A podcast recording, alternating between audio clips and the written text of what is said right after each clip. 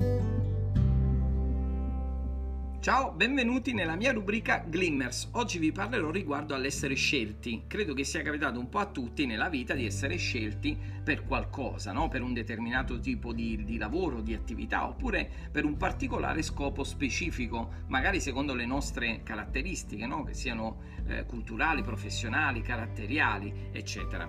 Per te che non hai ancora conosciuto e sperimentato la salvezza in Gesù, devi sapere che la sua straordinaria opera redentrice non è legata alle nostre presunte caratteristiche umane, ma solo ed esclusivamente basata sulla grazia che egli ha voluto elargire ad ogni persona. Questo meraviglioso dono immeritato è messo a disposizione di ognuno che voglia in qualche modo accettarlo e viverlo personalmente nel proprio cuore. Gesù nel libro di Giovanni al capitolo 15 eh, verso 19 predice ai suoi discepoli l'odio e le persecuzioni proprio derivanti da quest'opera di salvezza dicendo se voi apparteneste al mondo, il mondo vi amerebbe come i suoi. Invece voi non appartenete al mondo, perché io vi ho scelti e vi ho strappati al potere del mondo, perciò il mondo vi odia.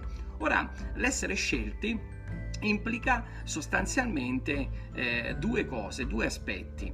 Il primo è una grande responsabilità, oltre ad un grande privilegio, perché, ed è stupendo, Dio ti sceglie non soltanto per benedire te, ma per benedire gli altri, proprio attraverso l'opera che compie dentro di te. Quindi alla luce di queste parole, eh, io credo che tu non possa e non debba ancora rimandare la questione a chissà quando, ma accettare proprio questo dono gratuito e meraviglioso della grazia ancora oggi disponibile. Che sia per te un concetto chiaro e fermo. Dio ti ha scelto così come sei, che tu oggi possa in qualche modo uscire dalla tua zona d'ombra ed accettare questo meraviglioso invito. God bless.